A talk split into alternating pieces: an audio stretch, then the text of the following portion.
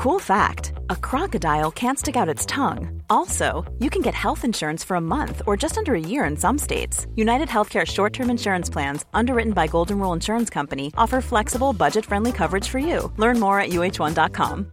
This is Paige, the co-host of Giggly Squad, and I want to tell you about a company that I've been loving, Olive and June. Olive and June gives you everything that you need for a salon quality manicure in one box. And if you break it down, it really comes out to $2 a manicure, which is absolutely insane. It's also so easy to get salon worthy nails at home with Olive and June. The difference between how your nails used to look when you did them yourself and now with the Mani system is a complete game changer. The best thing about Olive and June too is it's a quick dry. Dries in about one minute, lasts for five days, and full coverage in up to one to two coats. Visit oliveandjune.com slash perfect Mani 20 for 20% off your first system. That's oliveandjune.com slash perfect Mani 20 for 20% off your first system.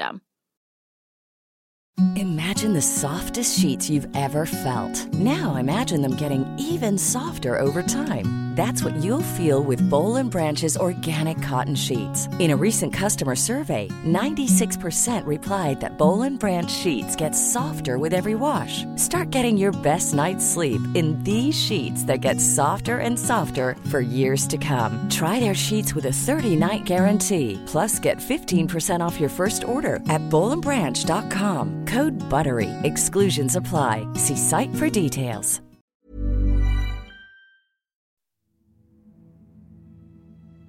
This episode contains distressing themes and descriptions of violence.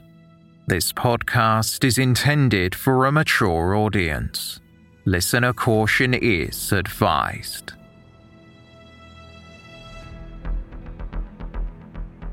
Five young women vanished off the streets of Ipswich during a five week period in late 2006. Working in one of the oldest professions put the missing women at risk. The secrecy required to operate in the red light district meant there were no witnesses. As darkness descends upon Ipswich every night, so does a heightened sense of fear, which is not apparent in the daylight.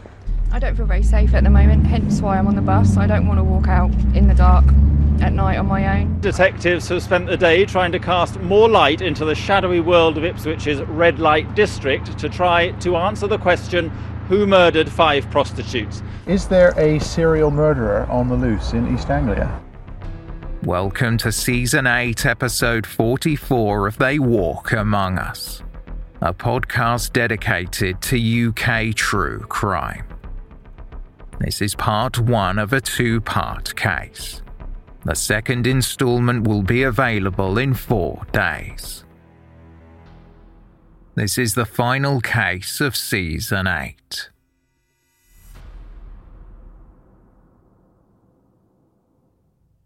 At around 9 pm on November 1st, 2006, Kerry Nicol reported her 19 year old daughter Tanya missing.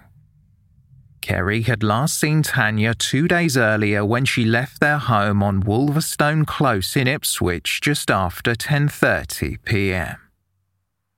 Tanya told her mother she planned to get the bus from Belmont Road into the town centre to meet friends. She pulled on a black jacket before heading out the door in blue jeans and sparkly pink high heels. Kerry was naturally concerned about her daughter's well being.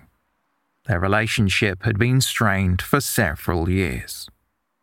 She knew Tanya had struggled with drug use, and Kerry even helped Tanya seek treatment for her addiction in the past. In 2003, at 16, Tanya Nicol was legally allowed to leave the family home. Moving away from her mother and younger brother posed problems when she found herself living in a hostel where she was introduced to heroin. At 17, she moved again, this time to her own property provided by the council. At this point, Tanya's mother Kerry believed her daughter was on the right track. Tanya had a job and seemed to be managing on her own.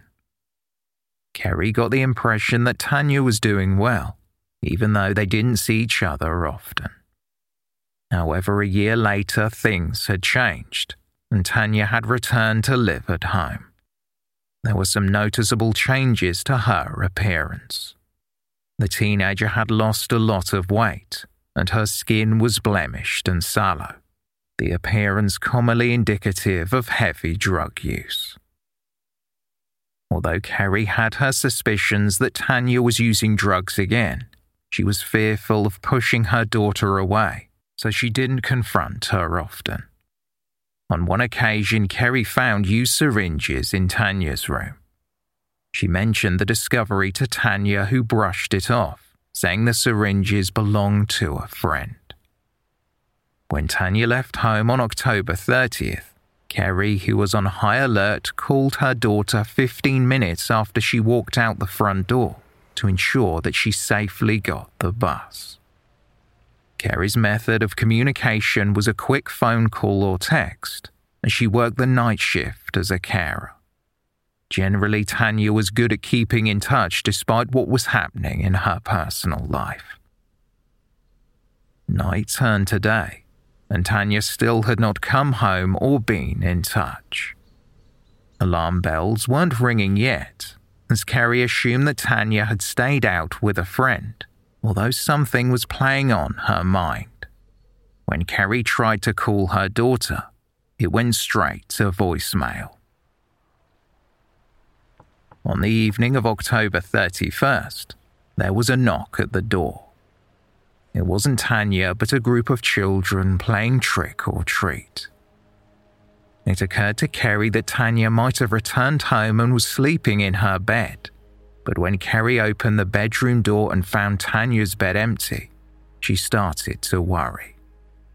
Kerry called a few of Tanya's friends to ask if they had seen her, but no one had. After failing to contact Tanya or anyone that knew where she was, Kerry contacted the police and reported her daughter missing. Tanya Nicol was described as being 5 feet 2 inches tall, biracial with shoulder length brown hair and a marked complexion. Detective Superintendent Andy Henwood was assigned to the missing person case, and it didn't take long for investigators to uncover that Tanya was leading a double life. Under the assumed name of Chantel, she had worked at a massage parlor in town called Cleopatra's. Tanya's former employer said she had to let Tanya go when she saw how bad her drug addiction was. With no other way to fund her habit, Tanya began operating as a sex worker in Ipswich's red light district. The combination of her drug dependence and her occupation put her at high risk. Even so, the police knew that it was not unusual for women in Tanya's position to purposefully disappear for a few days if they built up a drug debt. Nevertheless, other sex workers in the area told investigators that Tanya wasn't the type of person to take what she couldn't pay for. Officers checked CCTV along Tanya's route into the town centre and came across footage of her outside a garage near Hanford Road at 11:02 p.m. 40 minutes later, her phone was switched off and had not reconnected to the network since. Nikki Totman, a friend of Tanya's, said that it was out of character for her not to contact her family, especially her mother. Nikki said, she is a very sweet, quiet type of girl, and when I first met her, she seemed timid, and she stayed like that. She doesn't like to cause arguments and is a really lovely girl. It didn't sink in that she had gone missing at first, and the other night I cried because she is so sweet. She is a lovely person, and I don't see why anyone would intentionally hurt her. She wouldn't have caused anyone any harm or upset anyone. I saw her a week or so before she went missing, and she was really happy then, and I said I would catch up with her soon. That was the last I saw of her. I really don't know what could have happened to her. She could have been snatched. She could have got into a car with someone she knew. I don't know. Sex workers were questioned about Tanya Nicol's clients and whether there was anyone who seemed suspicious in the weeks before she went missing. One woman, Paula Clennell, gave a statement to the police on November 13th and explained that she knew Tanya in passing and they would sometimes share a cigarette when they saw each other on the street. Paula told the investigators about a man named Tom who would often collect Tanya and drive her into town so she could work. Other witnesses reported seeing Tanya on the night she went missing, speaking to the driver of a dark coloured car.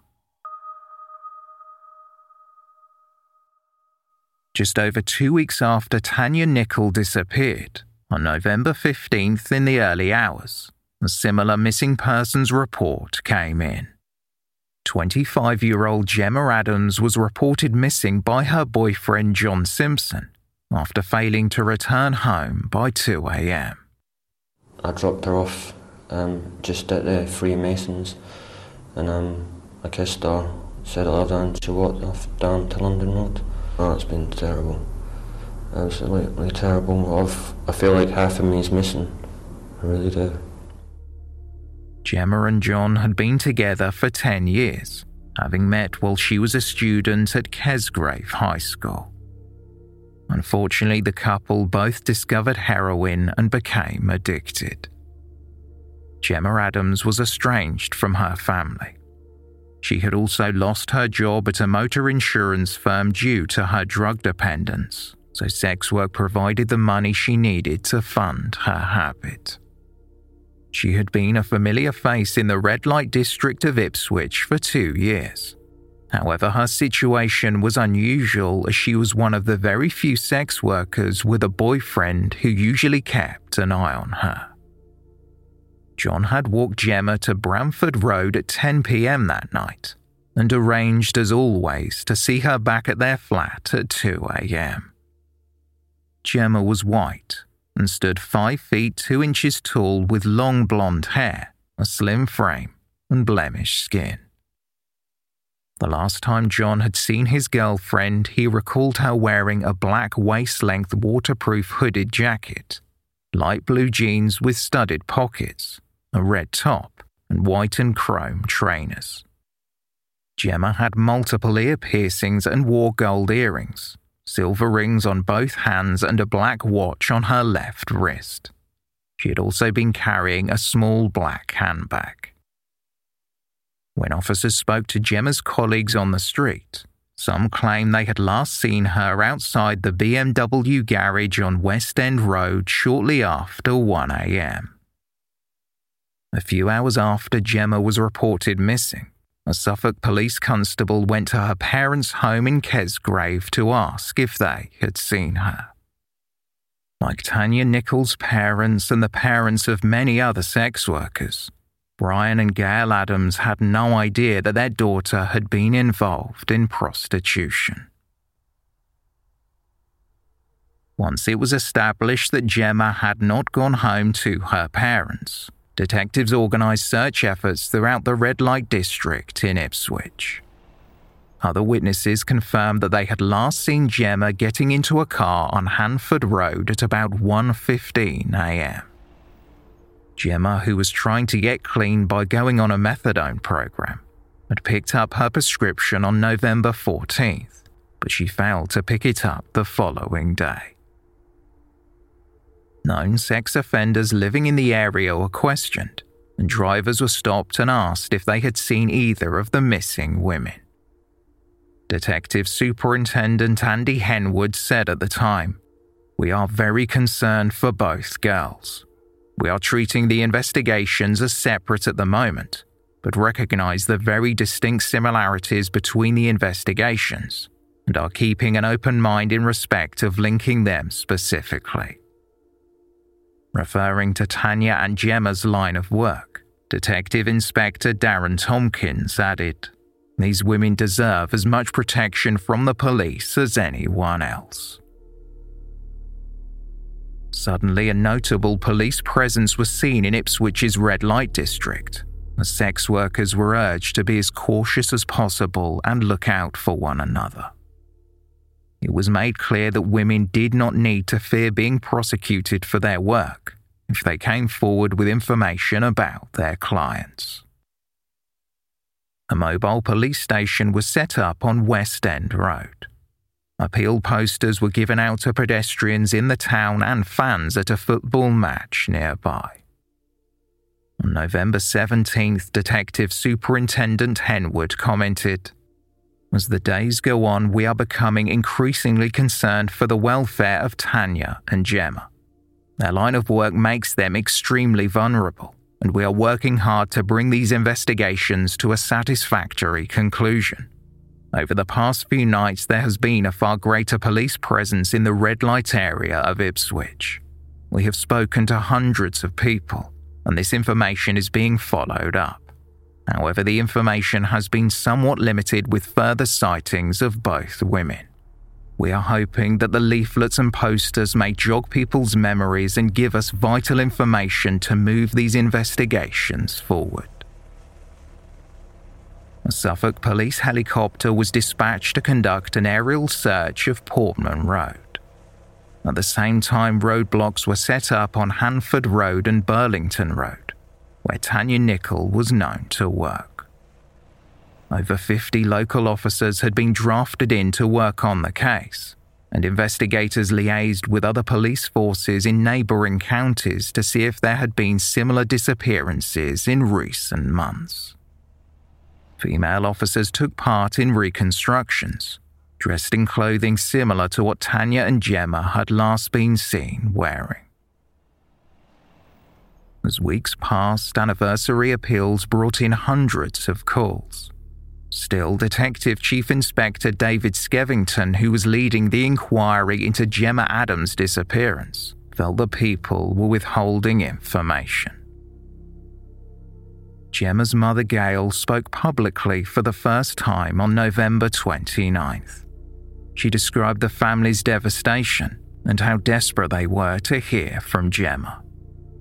Gail said, There have been no rows or upsets between us, and we want her to know that she is always welcome back home.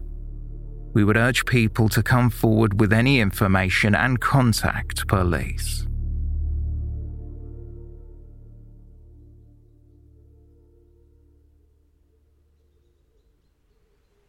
Three days later, on the morning of December 2nd, 2006, water bailiff Trevor Saunders arrived at work at Hintlesham Fisheries. Trevor was required to check all of the bodies of water near the fishing lakes. He walked along Belstead Brook, checking for any blockages or issues caused by recent flooding. It had rained heavily in the area over the previous two weeks. As Trevor made his way upstream to a bend in the brook, he noticed something sticking out of the water. Despite the crisp weather, the sun was shining brightly, and Trevor could see what looked like a mannequin. He waded into the brook and began clearing leaves and twigs blocking his path. He brushed off the figure in the muddy water and realized how cold it was to the touch. After clearing away more debris, something moved, allowing some blonde hair to rise to the surface of the water.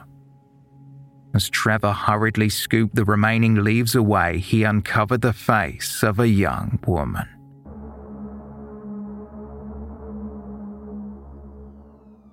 The awful discovery was called in just before 12 pm, and investigators arrived at the scene minutes later. Due to the area around the brook being so muddy, it was suspected that the body had been dumped further upstream before getting lodged in the dike.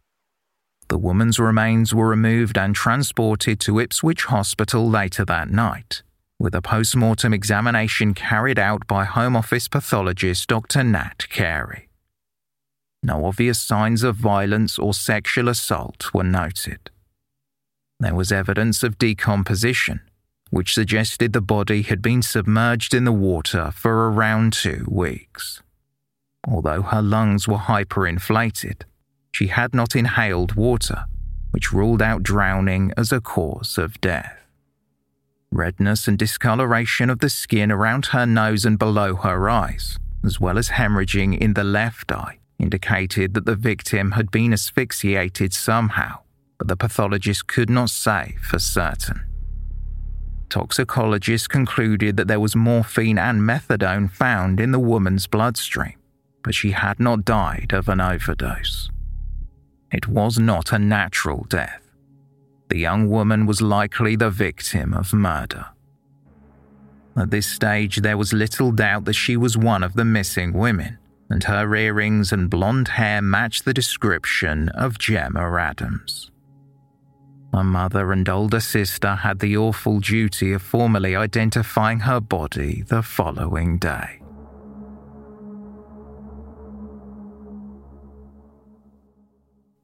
Gemma was the middle child of Brian and Gail Adams, a happily married couple who had made a life for themselves and their children in a beautiful home not far from Ipswich. After attending Heath Primary School, Gemma moved on to Kesgrave High School. She was popular, and her parents didn't mind that Gemma's teenage friends spent a lot of time at their home. Brian and Gail would later tell the Daily Mail that Gemma had always had a rescue complex. She would take care of mistreated animals, and her compassionate nature attracted her to young people who had fallen on hard times. At 16, Gemma met John Simpson, who had moved to the area from Scotland. They quickly became a couple, and when Gemma finished school, she completed a GNVQ qualification in administration. She then secured employment with a motor insurance company. After moving in with John and away from the watchful eyes of her parents, Gemma spiraled into drug addiction as it took its toll on her life. She was fired from her job. Tragically, John Simpson never recovered from Gemma's death, and he felt enormous guilt for what had happened. He died of an overdose in September 2018. Once Brian and Gail had found out about Gemma's drug habit when she was younger, they tried to get her help and she started taking methadone to dampen her heroin cravings. However, Gemma soon spiraled back into addiction, and she stopped visiting her parents despite their attempts to bridge the divide. Jack, Gemma's younger brother, issued a touching statement about his sister after people left messages of condolence on a memorial page set up by the Ipswich Star. Jack said, The Gemma that I remember and the Gemma that will stay in my and my whole family's hearts for the rest of our lives is a kind hearted, fun loving, cheeky, humorous Gemma and not the Gemma that has been widely portrayed across the media, which has been a result of drugs and the massive hold it can and does take. She always wanted to help and improve the lives of others around her, and she'd always put everybody else first. She was a beautiful young woman with her whole life ahead of her. There is now a massive hole in our family which will never be filled. Jem, you will never be forgotten. I know you're in a better place now, and I will always love you. Once a murder inquiry was officially opened, Investigators appealed to Gemma Adams' clients to get in touch so they could piece together her final movements. Detective Chief Inspector Skevington said, Our priorities are to find out how Gemma died, so I would encourage men who may have been with her to come forward and contact us as opposed to waiting for time to pass when we will have to contact them. Scores of officers continued searching the area of Thorpe's Hill near where Gemma's body had been found, while specialist divers waded through the brook in an effort to find evidence, including Gemma's clothes, which had not been recovered. On the sixth day of the search, the divers found another body.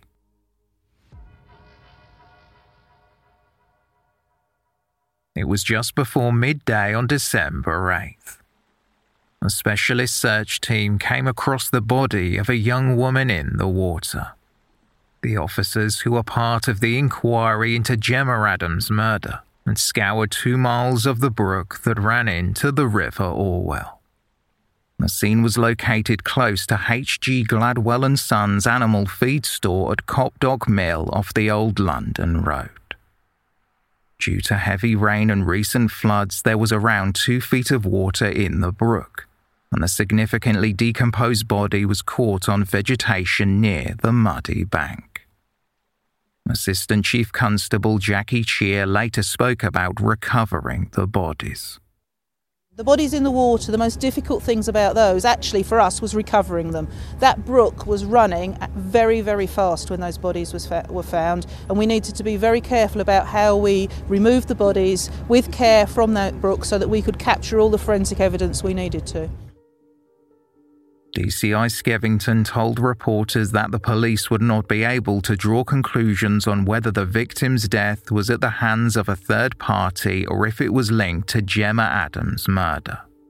He added, We need to consider if there are any linkages between this finding today and those investigations. These circumstances are extremely unusual for Suffolk. To have a murder investigation and a suspicious death is almost unique. The constabulary is treating this with the utmost seriousness. The naked body of the young woman was taken to Ipswich Hospital for a post mortem. Dr. Nat Carey concluded that the remains had likely been in the water for at least a month, and there were a number of bruises on her right arm and on the back of her knee.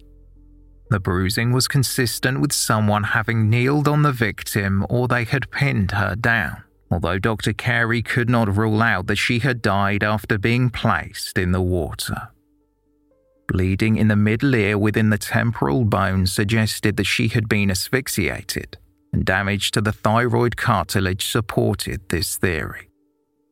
Like Gemma Adams, the second young woman's lungs were hyperinflated, something that occurs when someone is fighting to breathe.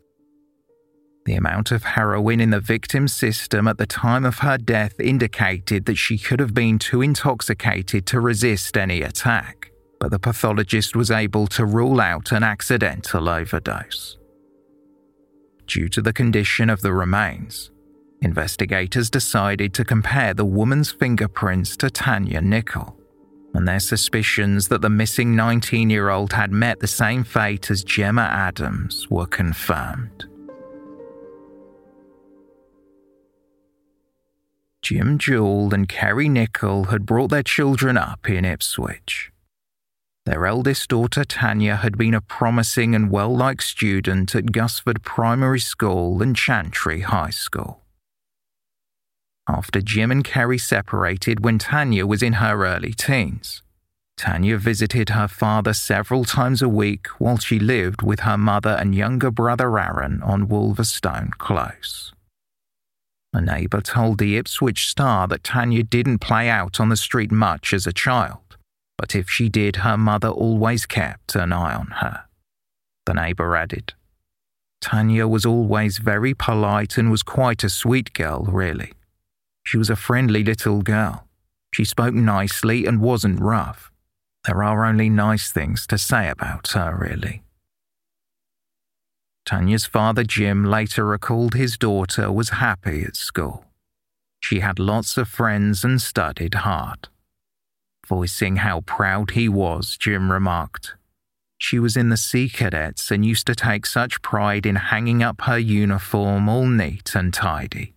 She was 12 and met Prince Andrew when he visited.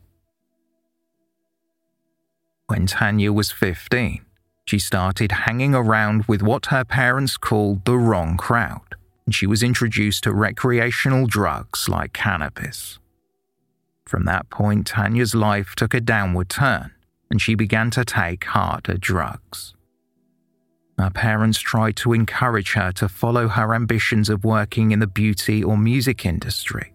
They were not aware of the hold drugs had on their daughter after losing her job at a massage parlor. Tanya started doing sex work on the streets. Dinah Thorpe, who had known the family since they moved to the area, said that although she had no idea that Tanya was a sex worker, she knew the family had been through hard times in the past. Dinah said. I was a bit surprised, but I can understand how someone who has never had much could find it easy money. When I first heard she was missing, I thought something must have happened because they are a very close family, and she is the sort of girl who would let her family know where she was. I can only really think of nice things to say about her and her mother. She was a lovely girl, and she didn't deserve this.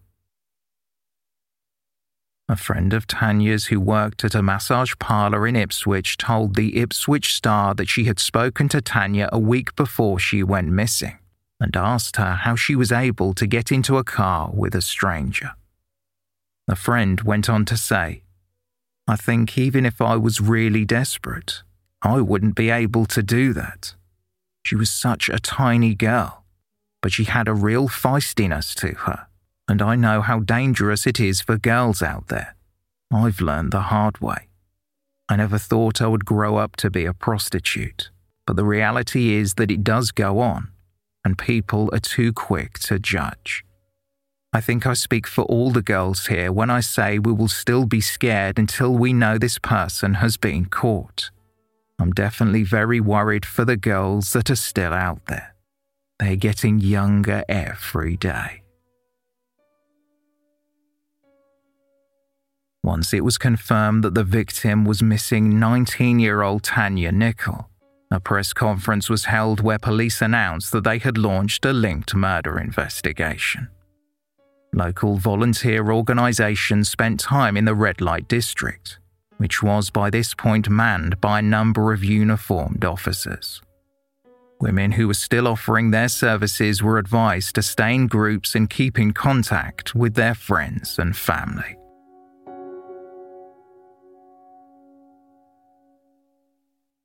On the day that Tanya Nicol's body was found, news came in that another vulnerable woman had not come home.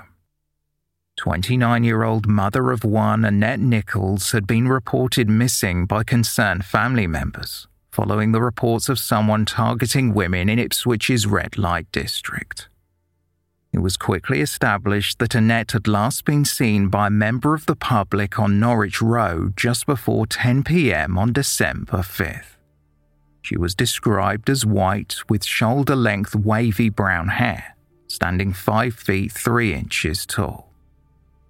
Annette was last seen wearing dark grey patterned leggings, calf length boots, and a dark coloured bomber jacket over a low cut black top fearing that something had happened to Annette.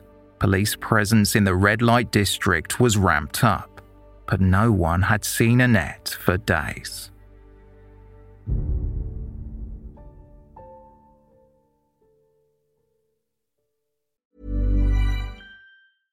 Hey, I'm Ryan Reynolds. At Mint Mobile, we like to do the opposite of what Big Wireless does. They charge you a lot we charge you a little. So naturally, when they announced they'd be raising their prices due to inflation, we decided to deflate our prices due to not hating you. That's right. We're cutting the price of Mint Unlimited from $30 a month to just $15 a month. Give it a try at mintmobile.com slash switch. $45 upfront for three months plus taxes and fees. Promote for new customers for limited time. Unlimited more than 40 gigabytes per month. Slows. Full terms at mintmobile.com. There's never been a faster or easier way to start your weight loss journey than with PlushCare PlushCare accepts most insurance plans and gives you online access to board-certified physicians who can prescribe FDA-approved weight loss medications like Wegovy and Zepbound for those who qualify.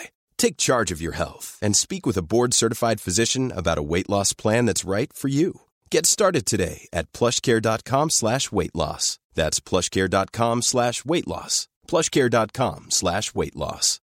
If you're looking for plump lips that last, you need to know about Juvederm lip fillers. With Juvederm Volbella XC and Juvederm Ultra XC, your lip look, whether it's subtle or bold, can last up to one full year with optimal treatment and no additional maintenance. Find a licensed specialist and see if it's right for you at Juvederm.com today. That's J U V E D E R M.com. Add fullness to lips in adults over 21 with Juvederm Volbella XC or Juvederm Ultra XC. Do not use if you have severe allergies or a history of severe allergic reactions, or if you're allergic to lidocaine or the proteins used in Juvederm. Tell your doctor if you have a history of scarring or taking medicines that decrease the body's immune response or that can prolong bleeding. Common side effects include injection site redness, swelling, pain, tenderness, firmness, lumps, bumps, bruising, discoloration, or itching. As with all fillers, there's a rare risk of unintentional injection into a blood vessel, which can cause vision abnormalities, blindness, stroke, temporary scabs, or scarring.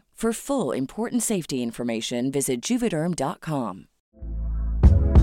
Hey there, it's Michelle Norris. I'm host of a podcast called Your Mama's Kitchen. When I travel, I'm usually looking for a way to find a taste of home when I'm not at home. And one of the things I love to do when I am at home is entertain. And Airbnb allows me to do that. When I was in California recently, I rented a house that had a great kitchen. And when we were sitting around the table, we we're all thinking, we're in someone else's house. Someone could be in all of our homes as well. If you have a home, but you're not always at home, you have an Airbnb. Your home might be worth more than you think. Find out how much at airbnb.com/slash host.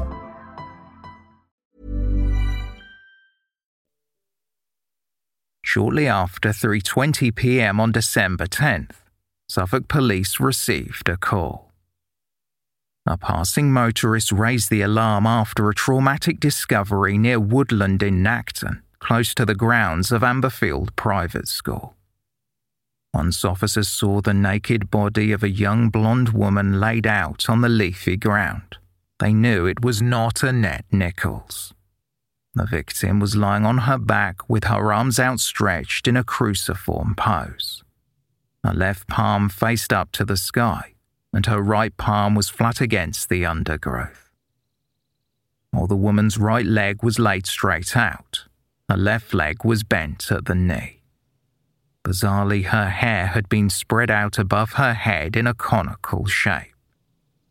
Unlike the previous victims, the young woman appeared to have been dead for a week at most, and there was a greater chance of recovering forensic evidence because the body had not been dumped in water. To preserve the scene from heavy downpours, a large white tent was erected while the body was examined in situ. Upon initial examination, the pathologist noted slight bruising around the victim's neck. There were no marks on the body to indicate she had been dragged over the rough ground. Still, it was also obvious that the murder had taken place elsewhere, and the victim's body had been left 10 metres from the roadside. A post mortem was conducted by Dr. Nat Carey at Ipswich Hospital.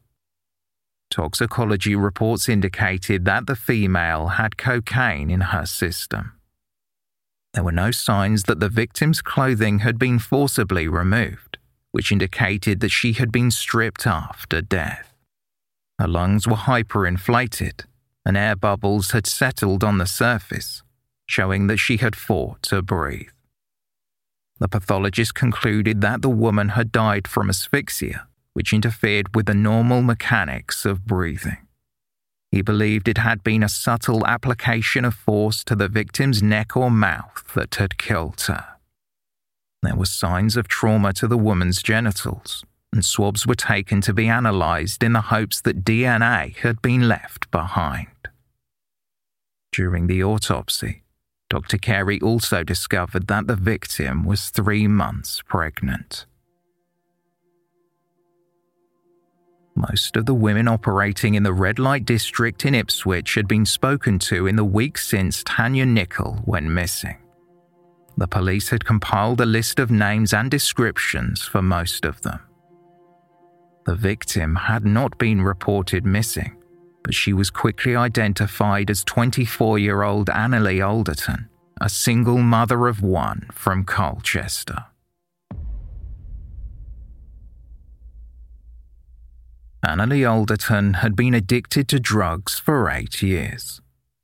After learning of her death, Annalie's grandmother, Joan Malloy, said, I was gobsmacked to hear my granddaughter was dead but the Annie I knew as a little girl had died years before. I remember her as a normal, artistic, bright little girl, happy and alive. Annie has been a girl more sinned against than sinning, but became addicted to heroin. An Ipswich native, Annalie Alderton, and her mother Marie had lived in Cyprus for a few years before moving back to the UK when she was in her early teens. Her mother fondly described her as being an excellent student who had a knack for languages, quickly becoming fluent in Greek. When living in Ipswich with her father Roy, Annalie attended Copleston High School. She made a lot of friends in no time. Unfortunately, when Roy died of lung cancer a year later, from that point on, Annalie's life descended into chaos. On the day of her father's funeral, she ran away and began using drugs to numb her grief. By the age of 17, Annalie's relationship with her mother had fractured, and she moved into a council flat. A sex worker who knew Annalie later wrote in a tribute She got on drugs at a young age and stayed at that age, and never really matured. She was a vulnerable girl to fund an all consuming drug addiction, Annalie resorted to sex work. As a consequence, it did not take long for her to get into trouble with the police. After serving a few short stints in prison for theft and several attempts at getting clean, Annalie fell pregnant with her first child, Freddie. Despite her love for her son, Annalie could not beat her addiction to crack cocaine and she periodically reverted back to her old ways. In late 2006, she was living with her boyfriend Sam Jefford in a flat in Colchester, but she regularly visited her mother and son in Harwich, Essex. Sam said he never saw Annalie take hard drugs, and he was unaware she was still working in the sex industry, although he knew she had in the past. According to Annalie's older brother Tom, Annalie was working hard to get sober for her son. In fact, she had only one short relapse in a two year period, but something set her back in December. Police had spoken to Annalie on December 2nd, and she told them that she was working to afford Christmas presents for her five year old son. The following day, December 3rd, Annalie went to Harwich to visit her family, bringing gifts with her as promised. Annalie's mother knew how her daughter lived. Annalie was open about her lifestyle and even spoke about the women that had gone missing. She told her mother that Gemma Adams had taught her how to take a client's money and run without providing any services. Annalie's brother Tom thought Gemma's disappearance could have prompted his sister's relapse. He said, She'd been really good friends with Gemma Adams, so reading about Gemma may not have been good for her mental health either. We know she was very upset about it. Annalie took pride in her appearance, and that evening she showered and put on makeup in her mother's bathroom before she got ready to leave again. Marie would later recall being annoyed and angry as Annalie had lost more weight and decided to bleach her naturally reddish brown hair. Annalie's mother said there were two different Annies, one with brown hair and one with blonde. Tom thought that was a sign his sister had relapsed and was going back to sex work. He told The Guardian, Annie dyed her hair that night which was significant as it was part of a guise she'd assume as a coping mechanism. Annalie called out, Bye, Mum, I love you, as she left. Marie remembered being too angry to reply at the time, something she would regret. That evening, Annalie boarded a train to Colchester from Harwich Station and was believed to have travelled to Ipswich. As part of a 12 month supervision order imposed on Annalie in September 2006, she had to attend regular appointments with her probation officer. She never missed any of the 22 appointments until December 4th, when it was believed she was already dead. 24 year old mother of three Paula Clennell was reported missing by her boyfriend on December 11th, the day after Annalie Alderton's body was found. Paula had spoken to the police during the search for Tanya Nicol, and she had also given an interview to ITV Anglia a week earlier about Gemma Adams.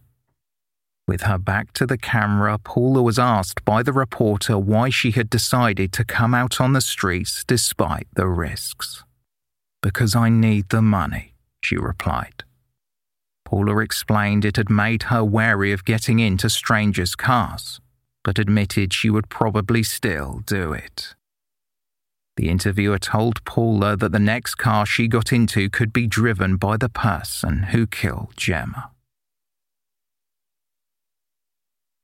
Paula Clennell was originally from Berwick upon Tweed in Northumberland and moved to Ipswich with her mother Isabella and older sister Alice after her parents split up when she was in her early teens. Her father Brian stayed in Berwick, and as Paula got older and more troubled, they lost touch. When she was 16 years old, Paula had stopped to help an elderly woman who fell. Her act of kindness was commended in the local paper and was a testament to the type of person she was. Described as a kind and caring person, Paula's life changed when she became addicted to heroin and eventually lost custody of her three young children. Paula expressed her love for her daughters in yearly letters she was permitted to send, and she had told others she was desperate to get them back once she got clean. In late 2006, Paula Clennell had been living with a man in Ipswich. He allowed her to stay and gave her money for drugs in exchange for sexual favours. On December 9th and 10th, Paula and another sex worker who was identified as Miss F smoked heroin and crack cocaine together in the man's house. Miss F said that when the man refused to give Paula more money, she decided to go out on the street to work instead. Paula, who was described as being 5 feet 7 inches tall with a medium build, blue eyes, a spotty complexion, and mousy hair, had last been seen wearing blue jeans and a zip up top. A witness saw her cycling along London Road on a blue bike around 10:40 p.m. on December 10. Assistant Chief Constable of the Suffolk Constabulary Jacqui Cheer had advised working women to stay off the streets, issuing a warning to females in the area. She added, You have really got to look after each other. Plan how you are going to get there and plan how you are going to get home and don't deviate from that. Do not leave your friends on their own.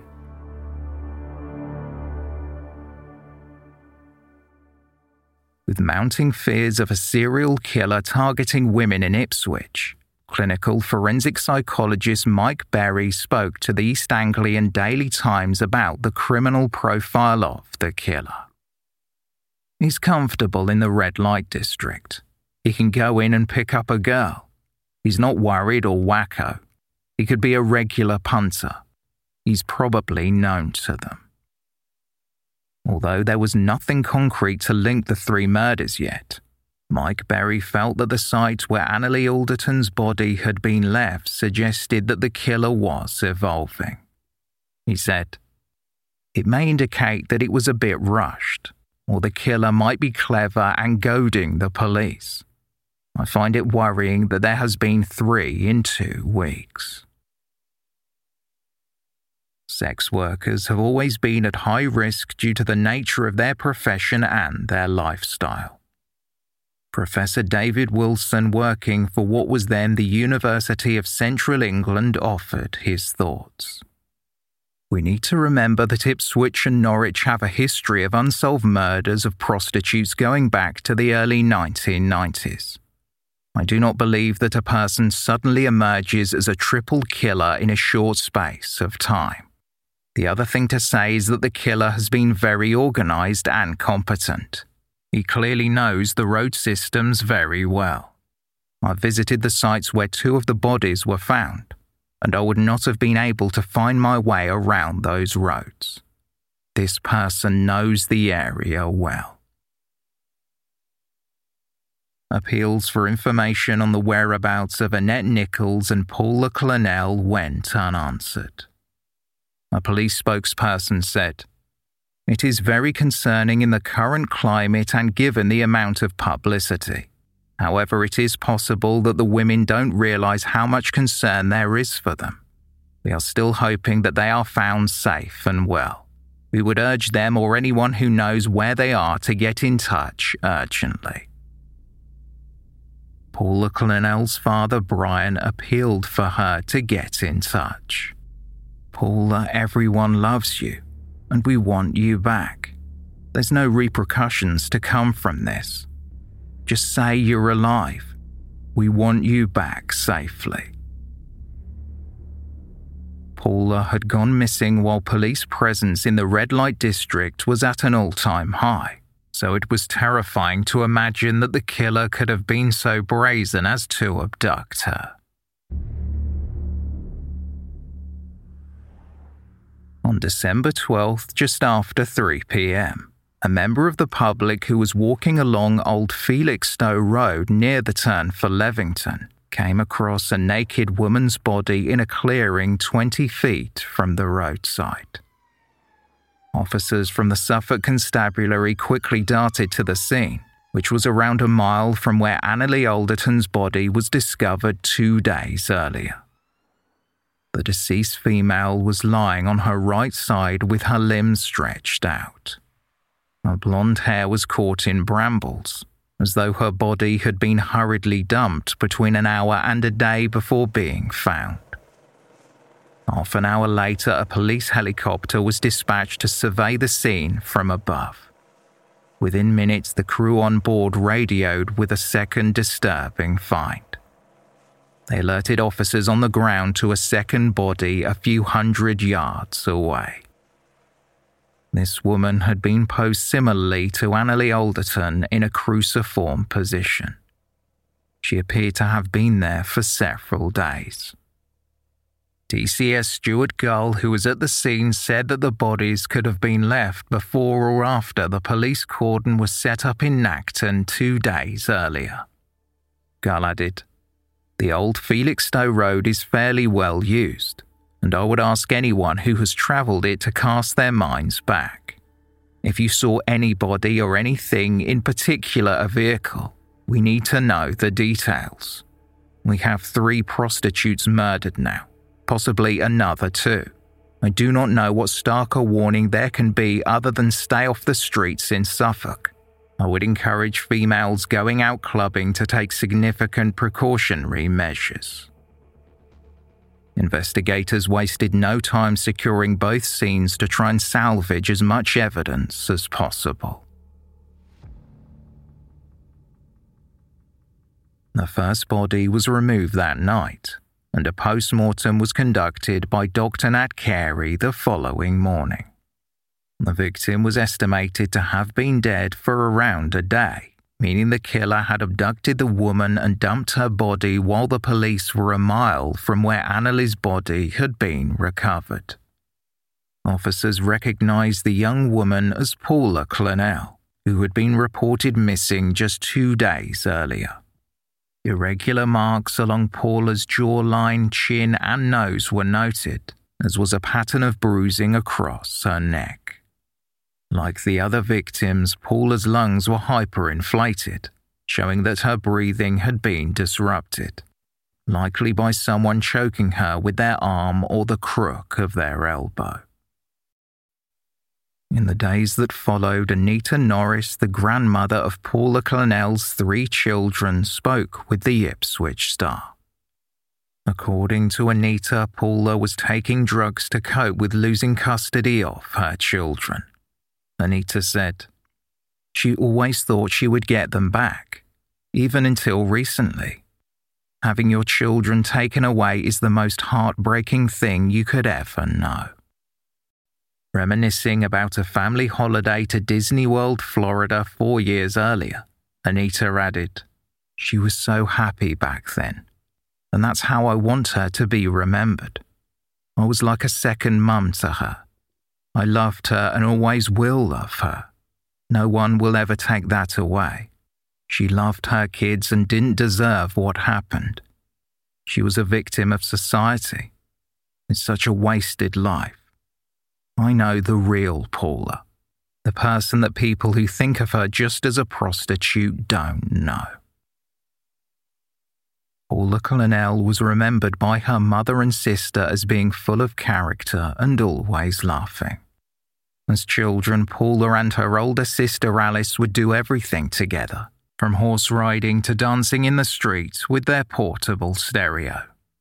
Her mother Isabella recalled Paula was a very intelligent and quick thinking toddler, and she had bags of energy. She was always running around and getting up to mischief. She loved to dress up and do all the girly things like putting makeup on and cutting her own hair. She also liked playing on her bikes and scooter, digging the garden, picking flowers, painting the car with white emulsion, putting fairy liquid in the fish tank, and also painting on the front doorstep, window sills, back garden lawn, and herself a lovely pillar box red gloss. She was my bundle of joy. In the last letter Paula sent her mother, she described being terrified of working on the streets, but she wanted to save money to get a house for herself and her daughters. The second body found on the roadside had been posed in the shape of a crucifix and was not recovered until the following day. Detective Chief Superintendent Stuart Gull, who was leading the murder hunt, said, I appreciate it maybe seems quite callous to leave the girls in the open overnight, and we try and do it as dignified as we can, but it's important to collect as much evidence from the scenes as possible. We only get one chance at these scenes and need to get it right. The fifth victim, discovered in just 10 days, was identified as 29 year old Annette Nicholls. The pathologist examined her body and found some fly infestation and marked decomposition, which suggested she had been dead for a number of days. This also meant she died soon after she was last seen. A scratch on her cheek and lower back supported the theory that she had been dragged from the road to the place where her body was found. She also had smears on the tops of her feet. It appeared as though her legs had trailed on the ground when she was being carried. There was heroin, methadone, and cocaine found in Annette's system. However, she did not die of an overdose. The cause of death was listed as asphyxia due to compression of the neck. Annette Nicholls was born and raised in Ipswich. Described as a bubbly and generous person who had to have birthday parties in the garden due to the number of friends she had, Annette had set her sights on owning her own business one day. After graduating from Holywells High School, Annette completed a four year NVQ course in cosmetology at Suffolk College. At that time, she was a single mother to her then four year old son, Farron. Just a year later, however, Annette was gripped by addiction. Her cousin Tanya told The Independent, she used to be such an absolutely outstanding person with the most lovely personality. She was stunningly beautiful inside and out. I was so proud of her when she passed her course. But then, almost overnight, she got into heroin and it changed her. It was a bit like flicking a light switch. Annette's son was her entire world. But as things got worse, she knew he would be better off in the care of her mother, Rosemary. Tanya recalled the last time she had seen her cousin, three weeks before her body was discovered. It was midnight on West End Road. Tanya was worried for Annette, but her cousin didn't want to stop working and asked Tanya not to tell anyone she saw her. Tanya added, Now I just wish that I had picked her up and dragged her home. Like the other victims, Tanya Nicol, Gemma Adams, Annalie Alderton, and Paula Clennell, Annette Nicholls didn't choose to live her life the way it had turned out. They all fell victim to drug addiction and believed they had no choice but to go out and make money by working in the sex industry, a job they felt conflicted about or embarrassed by, fueling the need to numb themselves with heroin or cocaine. Anneli Alderton's older brother Tom later said, The prostitute label is annoying because it was a last resort and was on the table as something she'd do if she was desperate but it was only one thing on a vast resume, including legal things. The media mentioned all of them by their worst, most desperate actions. And that's not how they spent 99.9% of their lives. At the time, you don't think about it, you really don't care. It's, it's about this is this. You see that person as a bag of heroin. With, with heroin, um, that relaxes you um, if you take too much, that relaxes you to an extent where you're almost dead. With crack cocaine, um, has the opposite effect and that brings you up and makes you hyperactive. So, for um, the killer to be giving them drugs, that would have been heroin, and they would have put up less, less of a struggle, less of a fight, and well, I believe most of the girls are dependent on heroin, heroin anyway.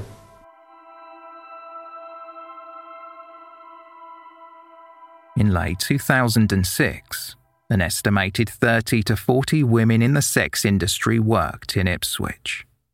They all knew one another. Most had fallen on hard times and ended up working on the streets.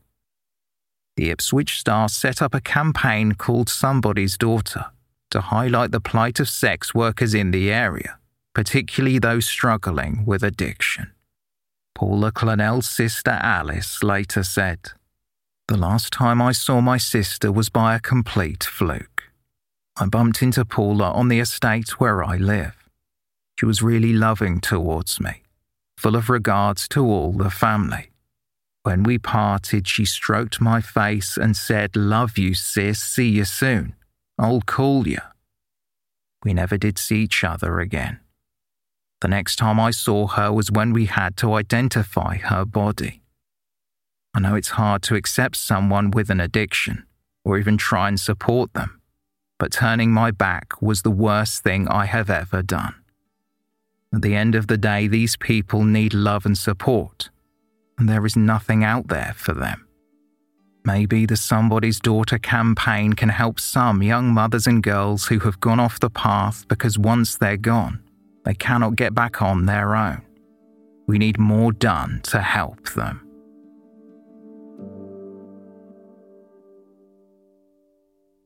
With five bodies found in just 10 days, the hunt for the man the media dubbed the Suffolk Strangler became the biggest inquiry in history for one of the UK's smallest police forces. Hundreds of officers were drafted in from 31 forces across the country to help with the investigation. Thousands of hours of CCTV footage from Ipswich to as far as Essex, where Anneli Alderton travelled from, had to be combed through to try and find some clue that would point to the killer's identity. Although the five murders were being investigated separately, information from each was shared with the detectives on the other cases. DCS Gull said, There are a number of crossovers with the women. Throughout this week, I have highlighted the similarities between these five deaths, these murders. They all knew each other, and there would have been some crossover as far as clients are concerned and their friends. On December 15th, a press conference was held at Suffolk Police's Martlesham headquarters. The parents of the youngest victim, 19 year old Tanya Nicol, paid tribute to their daughter. Tanya's father, Jim, said, she was a caring, loving, sensitive girl who would never hurt anyone. Unfortunately, drugs took her away in her own secret world, a world that neither of us were aware of. Tanya has been taken by someone who needs to be found. We ask for anyone who knows this person or persons to come forward and contact the police. Jim then deviated from a formal statement and spoke from his heart. This is for the families who have lost their daughters, including us. They can't take away our memories. They can't take away our love, our fortitude, our courage. Grieve for our daughters, but not unnecessarily. Live your lives through our departed daughters, as they would want to see us getting on with our lives and not going around with our heads bowed down. A time for sadness and a time for gladness. A gladness that they belong, that they belong to us. A gladness of happy times we shared. The joy they brought to us. A thankfulness, a thankfulness that they know at peace. Thank you.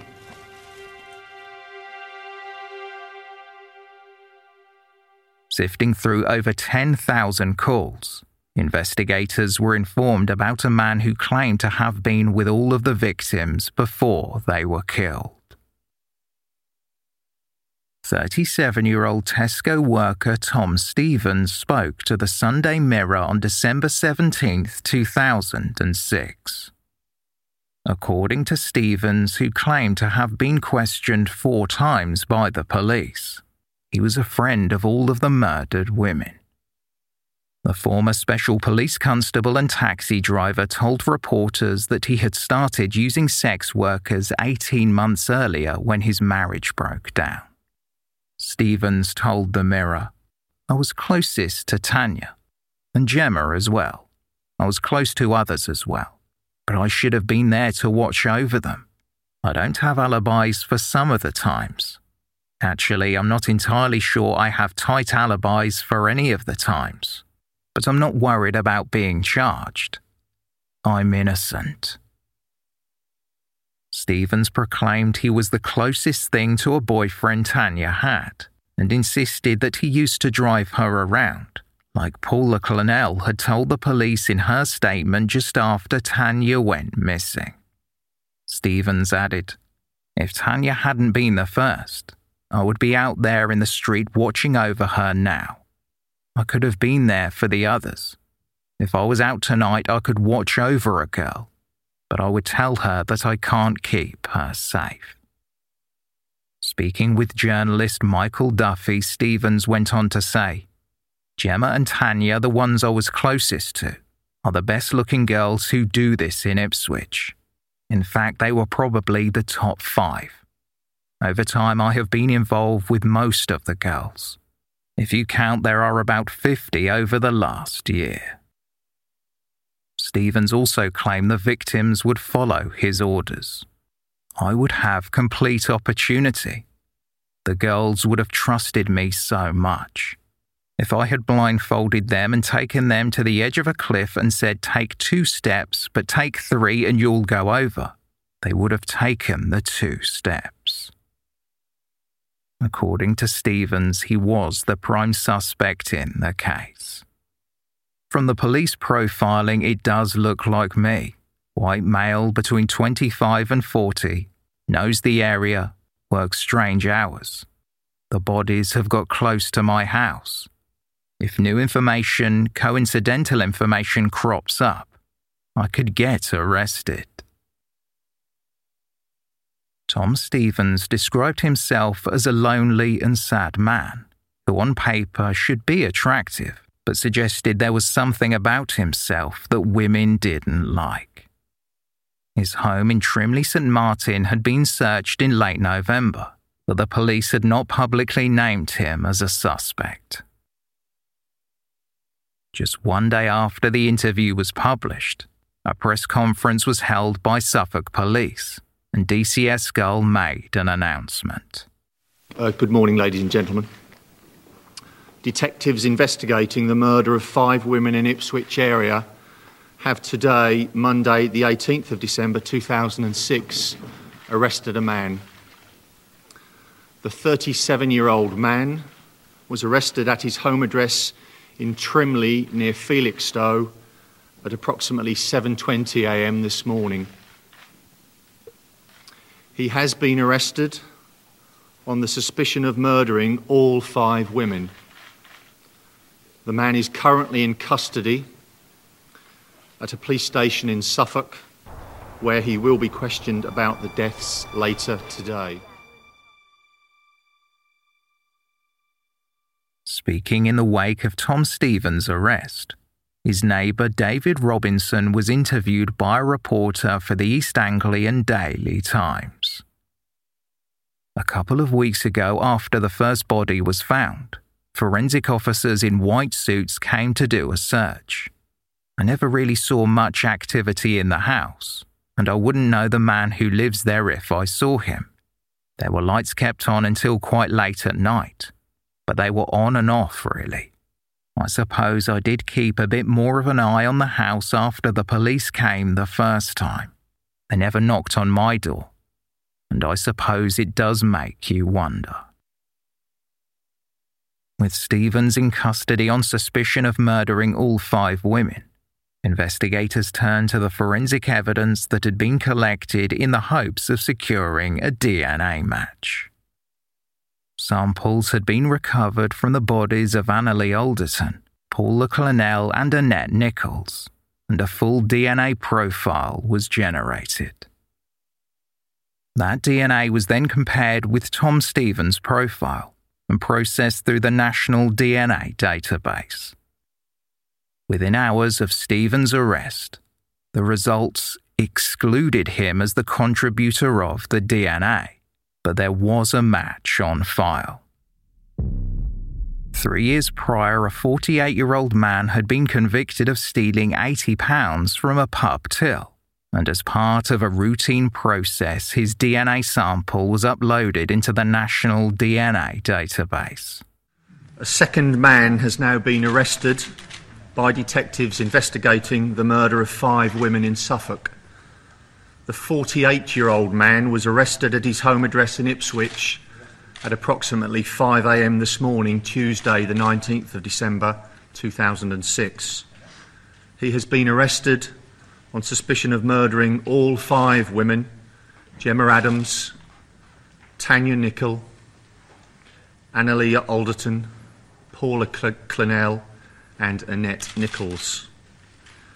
The man is currently in custody at a police station in Suffolk where he will be questioned about the deaths later today. Police will not be naming the police station where the man is being held. The 37 year old man who was arrested at his home in Trimley yesterday, Monday, the 18th of December 2006, remains in custody. Stephen Gerald James Wright lived on London Road, in the middle of Ipswich's red light district. Police arrived before dawn to make a second arrest in two days. Stephen Wright was taken from his home. Shortly afterwards, both the house and road were sealed off. I think we're all, you know, in deep, deep shock, really, the way we all feel. I feel sick. I woke up with a headache this morning, be honest. It's awful. You know, it's, it's a total shock, really, because the thing is, he seemed very, very quiet, unobtrusive. Um... Nice guy, well, very clean cut, well presented, well mannered. Shortly after the arrest, police took away Wright's car, a blue Mondeo, covering the area where it had been parked to preserve forensic evidence. There still remains the overriding questions of when and where the girls were murdered. This is the end of episode 44. The second instalment in this two part case will be available in four days.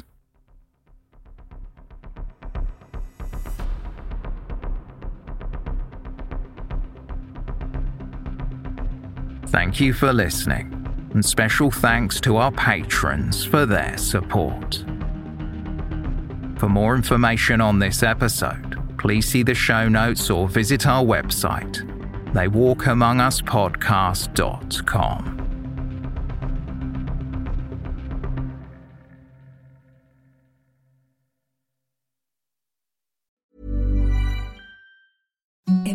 the softest sheets you've ever felt. Now imagine them getting even softer over time. That's what you'll feel with Bowl and Branch's organic cotton sheets. In a recent customer survey, 96% replied that Bowl and Branch sheets get softer with every wash. Start getting your best night's sleep in these sheets that get softer and softer for years to come. Try their sheets with a 30-night guarantee. Plus, get 15% off your first order at bowlandbranch.com. Code BUTTERY. Exclusions apply. See site for details. Planning for your next trip? Elevate your travel style with Quince. Quince has all the jet setting essentials you'll want for your next getaway, like European linen, premium luggage options, buttery soft Italian leather bags, and so much more. And is all priced at 50 to 80% less than similar brands. Plus, Quince only works with factories that use safe and ethical manufacturing practices. Pack your bags with high-quality essentials you'll be wearing for vacations to come with Quince. Go to quince.com slash pack for free shipping and 365-day returns. Why don't more infant formula companies use organic, grass fed whole milk instead of skim? Why don't more infant formula companies use the latest breast milk science? Why don't more infant formula companies run their own clinical trials? Why don't more infant formula companies use more of the proteins found in breast milk? Why don't more infant formula companies have their own factories instead of outsourcing their manufacturing? We wondered the same thing. So we made ByHeart, a better formula for formula. Learn more at byheart.com. Imagine the softest sheets you've ever felt. Now imagine them getting even softer over time. That's what you'll feel with Bowl and Branch's organic cotton sheets. In a recent customer survey, 96% replied that Bowl and Branch sheets get softer with every wash. Start getting your best night's sleep in these sheets that get softer and softer for years to come. Try their sheets with a 30-night guarantee. Plus, get 15% off your first order at bowlandbranch.com. Code BUTTERY. Exclusions apply. See site for details.